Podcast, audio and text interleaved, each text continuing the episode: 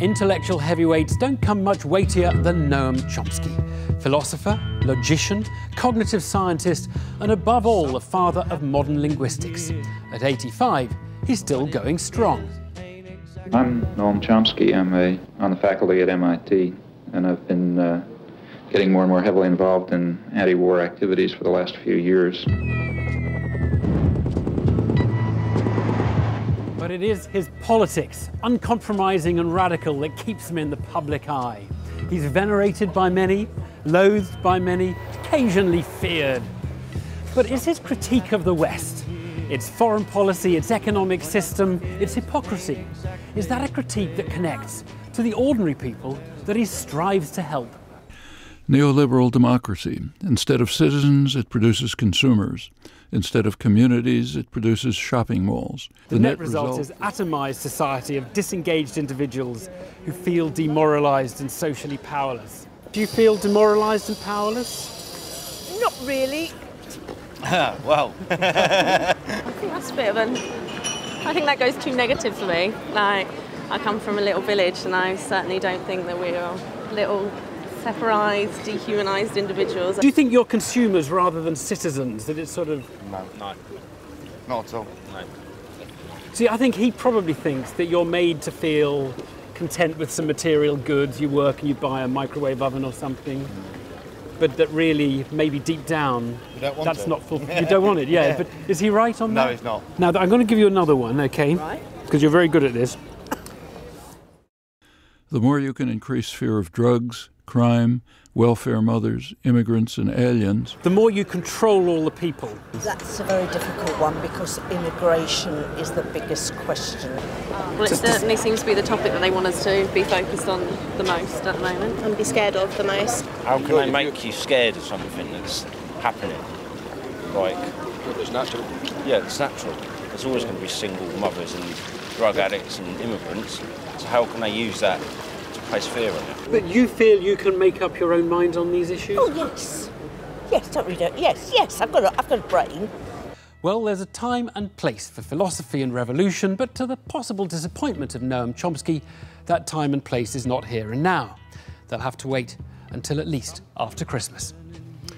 And thanks to all those people who really did engage, actually, with the quotes from the professor. Good evening, and thanks uh, for coming in. I wonder whether it annoys you at the moment that the world is rebelling. There's anger out there. The system has been questioned. The elite are unpopular in a way that I think you would uh, encourage. And yet it's not really, the forces are not gathering around your view. In some ways, they're more, it's more right-wing discontent. The Tea Party in the US, the UKIP party here. What do you think? Um, those exist, and I think they uh, reflect an understandable uh, anger at a a neoliberal period in which uh, the majority of the population has suffered considerably while enormous wealth and power has been accumulated in a tiny fraction of the uh, society. Uh, democratic forms have been substantially reduced. There's plenty of evidence for that. Uh, uh, but what you just, but it's not entirely correct. So, for example, uh, hundreds of thousands of people uh, demonstrated in the streets of New York a couple of weeks ago in uh, uh, calling for serious action about uh, dealing with the climate catastrophe. And that's a huge, that's a representative of a huge part of the population. And I think um, anger and concern take many different forms, but they have you can find lots of common roots. Yeah, and in, in Spain and Greece, the left wing have come out on top, if you like, of the uh, uh, uh, of the discontent. But it is, um, you know, reading those quotes to, to some ordinary people, it is, I suppose, one of the difficulties of your position that you end up, in a way, having to take a view of what of you telling them what you think would be good for them and them not quite really being on your wavelength. Is that a fair I, critique of the Noam Chomsky philosophy? That's not my experience. I spend an enormous amount of time giving uh, talks, uh, discussions, uh, all classes of people all over. I don't tell them what to think.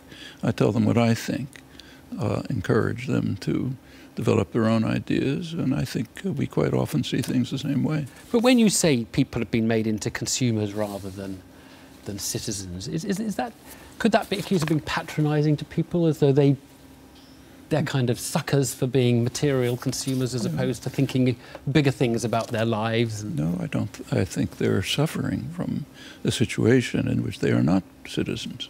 They're not participants. It's easy to demonstrate that. Uh, I know the United States better, but I think it's essentially the same here. Mm. And one of the major topics in mainstream political science is uh, the relation between attitudes and policy. It's not hard to study. Policy, we see uh, attitudes we determine from very extensive and quite accurate and consistent polling. And the results are striking. It turns out that for about 70% of the population, uh, the lower 70% on the income scale, their attitudes have zero impact on policy. They're just ignored by their representatives as you no, move. That's really that really surprises me because here I, I think politicians sometimes feel they, they're running to catch up with where the public are, particularly on issues like immigration, for example, where they're kind of. It, it was one they didn't spot, but the public really did. I'm sorry, but the public has uh, mixed attitudes on immigration. Right. Actually, this is very well studied. Don't take my word no, no, for no, it in two minutes. I can give you references. As you move up the income scale, you get more influence on policy. When you get to the very top, which is a fraction of 1%, yeah. you essentially have policy made. This is true on issue after issue. Those that are, whether it's uh, taxes, uh, uh, military, immigration, whatever you like. Uh, and, well, it's certainly believable that the, the, the, sort of more powerful and important people are, well, are the ones who run the, the, the, it's the not just powerful, yeah. and they're not powerful and important. They control the wealth of the society, mm. and that mm. puts them in a position essentially to uh, purchase the government and its actions. And that's simply demonstrated. In this respect, uh, people are losing the capacity to be citizens. Let me just ask you one last last question because it, we are on a time budget here, and I, I, it's about Ferguson. What's going on over in the U.S.? I wonder whether back in the 1960s you would have imagined that these tensions would still be around in the 2010s. Well, there's a long history. Uh, the first slaves came to the United States in 1619.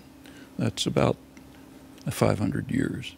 Yeah. Uh, I have no time to run through the history, but if you look through it, uh, during this period there have been literally a few decades, scattered decades, in which African Americans, the majority, had a fairly decent shot at entering the mainstream society. Uh, the uh, especially black males are targets for uh, abuse by the uh, security system, by the uh, in the so-called drug war and killings and uh, lack of opportunity for employment and so on. Uh, whatever, when things like Ferguson happening, they're uh, lighting a match where the kindling is pretty dry.